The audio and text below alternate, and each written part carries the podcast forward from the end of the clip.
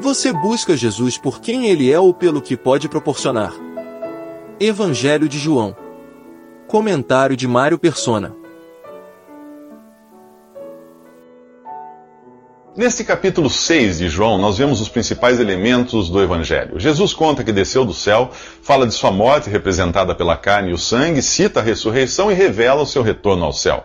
Mas muitos o seguem pelos motivos errados, mais interessados no que ele pode proporcionar do que em sua própria pessoa. O versículo 66 diz: Desde então muitos dos seus discípulos tornaram para trás e já não andavam com ele. Então disse Jesus aos doze: Quereis vós também retirar-vos? Ué, cadê aquela multidão que o seguia no início do capítulo, os milhares que ele alimentou na multiplicação dos pães? Agora ele fala apenas a doze pessoas que restaram. Iriam eles também deixá-lo?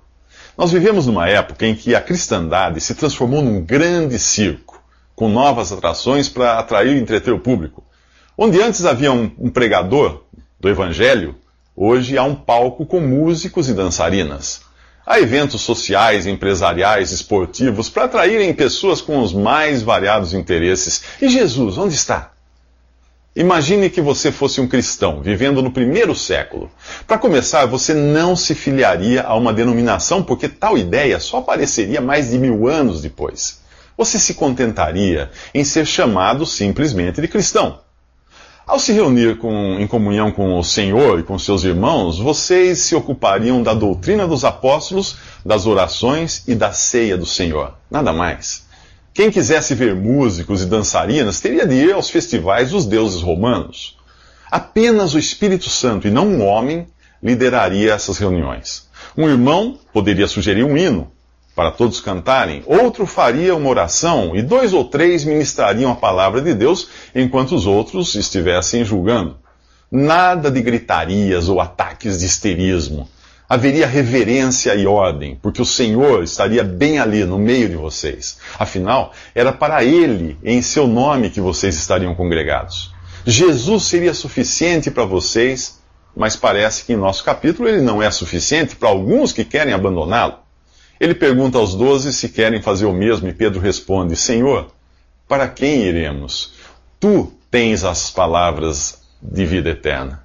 E nós temos crido e conhecido que tu és o Cristo, o Filho de Deus. Você já creu em Jesus? Ótimo.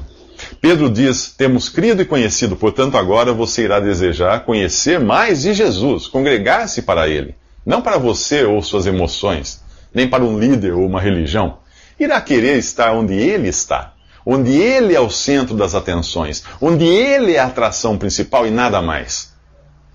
Mas Pedro erra numa coisa, ele diz: Nós temos crido e conhecido. Ele fala pelos doze, sem saber que entre eles existe um diabo, Judas, o traidor, que segue a Jesus de olho no dinheiro. O capítulo 7 do Evangelho de João assinala que estava próxima a festa dos tabernáculos, Apesar de ter sido instituída por Deus no Antigo Testamento, aqui ela é chamada de festa dos judeus. Por que dos judeus? Porque agora eles a celebravam para si mesmos, com o coração completamente afastado de Deus. Afinal, Jesus procurava manter-se afastado da Judéia, porque os religiosos judeus, os mesmos que organizavam a festa, queriam matá-lo. Todo coração afastado de Deus quer se livrar de Jesus. E tem mais: não são apenas os religiosos judeus que estão longe dos pensamentos de Deus. Aqui, os, pró os próprios irmãos de Jesus não creem nele e nem estão no verdadeiro espírito da festa que tinha sido instituída por Deus. Durante a festa dos tabernáculos, eles deviam morar em tendas por sete dias para lembrarem de que um dia eles foram peregrinos, vivendo em tendas no deserto. Eh, este é também o espírito no qual os cristãos deveriam viver neste mundo, peregrinos e sem morada definitiva. Os irmãos de Jesus insistem para que ele vá a Jerusalém para que as pessoas vejam os seus milagres, os milagres que ele é capaz de fazer e para que ele fique famoso. Afinal, raciocinam os seus irmãos, quem quer ficar famoso não se esconde, mas se exibe para o mundo. Porém, Jesus explica que o seu tempo ainda não chegou, isto é, de ser visto e reconhecido de uma extremidade à outra da terra, como acontecerá quando ele voltar. O raciocínio dos irmãos de Jesus é igual ao de qualquer ser humano. Eles acham que Jesus faz milagres para chamar a atenção sobre si mesmo. As vésperas da festa, que deveria representar o caráter peregrino do povo de Deus neste mundo, eles estão preocupados com fama e reconhecimento. Hoje, enquanto alguns cristãos estão preocupados com fama e reconhecimento, outros compartilham da vergonha e rejeição de Jesus e são criticados por seus próprios irmãos por não desejarem participar do grande circo em que se tornou a cristandade. O capítulo 13 de Hebreus faz, faz uma distinção clara entre os costumes e celebrações dos judeus e a igreja, o povo peregrino de Deus neste mundo, na atual dispensação. Lá diz, em Hebreus diz: Saiamos, pois, a ele, a Jesus, fora do arraial, levando o seu opróbrio. Porque não temos aqui cidade permanente, mas buscamos a vindoura. Por ele, pois, ofereçamos sempre a Deus sacrifício de louvor, isto é, fruto dos lábios que confessam o seu nome. Quando você percebe que a cristandade criou um sistema muito semelhante ao arraial dos judeus, não resta opção a não ser sair desse arraial, desse arraial cristão, para compartilhar, compartilhar da vergonha e rejeição que Cristo tem neste mundo.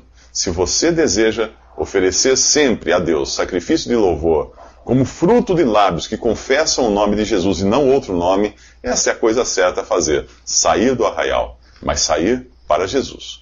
Nos próximos três minutos você vai conhecer o segredo para se entender a palavra de Deus.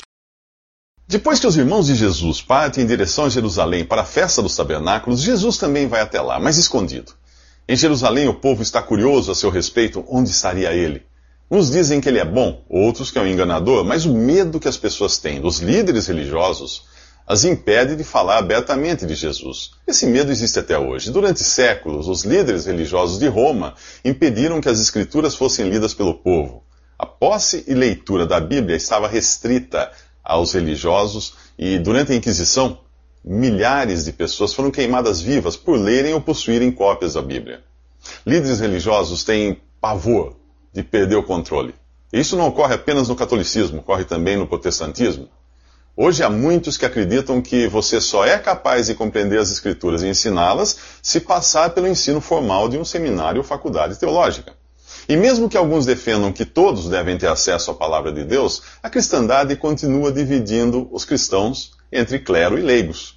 No capítulo 2 de Apocalipse, Jesus condena tal ideia e a chama de Nicolaíta, que em grego significa conquistadores do povo. A mesma questão é levantada aqui pelos religiosos judeus, quando Jesus vai ao templo e começa a ensinar. Eles perguntam: como este homem, que conhece, eh, como este homem conhece tanto sem ter estudado? Mas Jesus responde que o seu ensino não vem de si mesmo, mas daquele que o enviou. Lembre-se de que, mesmo sendo Deus, Jesus andou aqui no caráter de um filho obediente, que só fazia ou dizia aquilo que era conforme a vontade de seu pai. E é justamente este o segredo para se conhecer os pensamentos de Deus, que são apresentados em sua, em sua palavra, as Escrituras, a Bíblia. Jesus diz: se alguém quiser fazer a vontade de Deus, há de saber se a doutrina é dele ou se eu falo de mim mesmo. Ah, como aqueles religiosos judeus poderiam saber se o que Jesus dizia era realmente de Deus? A condição para isso era querer fazer a vontade de Deus. Como entender hoje a palavra de Deus e saber se esse entendimento vem de Deus ou dos homens? A condição continua a mesma: desejar fazer a vontade de Deus. A razão para isso é simples: Deus não perde tempo revelando suas pérolas aos porcos, que não têm outro interesse senão pisá-las. A palavra de Deus não está sujeita à curiosidade humana, e as mais preciosas verdades podem acabar transformadas em coisas abomináveis quando misturadas com a ânsia que o ser humano tem de exercer poder sobre os seus semelhantes. Nos próximos três minutos, Jesus nos ensina a identificar os falsos mestres. Todos nós gostamos de falar de nós mesmos. Nós falamos do nosso trabalho, do, dos nossos filhos, dos nossos talentos e até dos nossos problemas e defeitos para chamar a atenção. Eu e você somos assim, imperfeitos e loucos por admiração, piedade ou até bajulação. Nós somos como Caim, que matou seu irmão Abel. Nós não queremos que o nosso nome seja esquecido. Caim construiu a primeira cidade e colocou nela o nome do seu filho, para perpetuar a sua descendência. Depois do dilúvio, foi construída a Torre de Babel para perpetuar o nome do ser humano nesse mundo. Saddam Hussein tentou reconstruir Babilônia, gravando seu próprio nome em cada tijolo. O Salmo 49 diz que o insensato acha que vai viver perpetuamente e dá às suas terras o seu próprio nome. É por isso que nós temos ruas, praças e cidades com nomes de pessoas importantes. Quem fala de si mesmo busca a sua própria glória, mas o que busca a glória daquele que o enviou, esse é verdadeiro e não há nele injustiça. Jesus diz isso no capítulo 7 de João, condenando a exaltação própria. É claro que quando nós enviamos um currículo ou uma proposta de trabalho, nós precisamos falar de nós mesmos, porque quem nos contrata quer conhecer nossas habilidades. Mas nas coisas de Deus isso não tem lugar.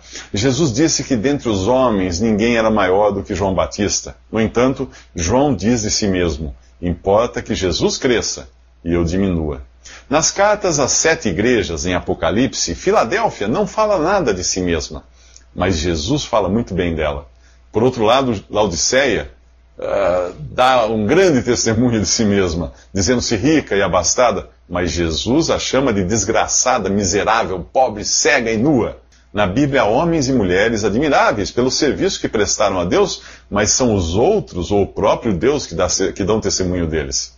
Gabar-se de seus feitos, buscar a própria glória, exaltar o próprio nome, é o inverso do que Jesus faz. Ele foi o único que não buscou fama, Apesar de ser Deus, ele viveu aqui como um servo, um homem perfeito, sem pecado ou qualquer imperfeição de caráter. Ele, o único que realmente podia falar de si mesmo, que podia buscar a própria glória e exaltar o próprio nome, buscou aqui tão somente a glória daquele que o enviou, seu Pai. Um verdadeiro embaixador nunca promove a si próprio. Hoje é fácil identificar um falso mestre. Ele fala de si mesmo, ele se gaba de suas obras, ele busca seguidores que o apoiem, admirem e se submetam à sua vontade. Você tem seguido alguém assim? Nos próximos três minutos, Jesus fala daqueles que usam a palavra de Deus para negarem a palavra de Deus.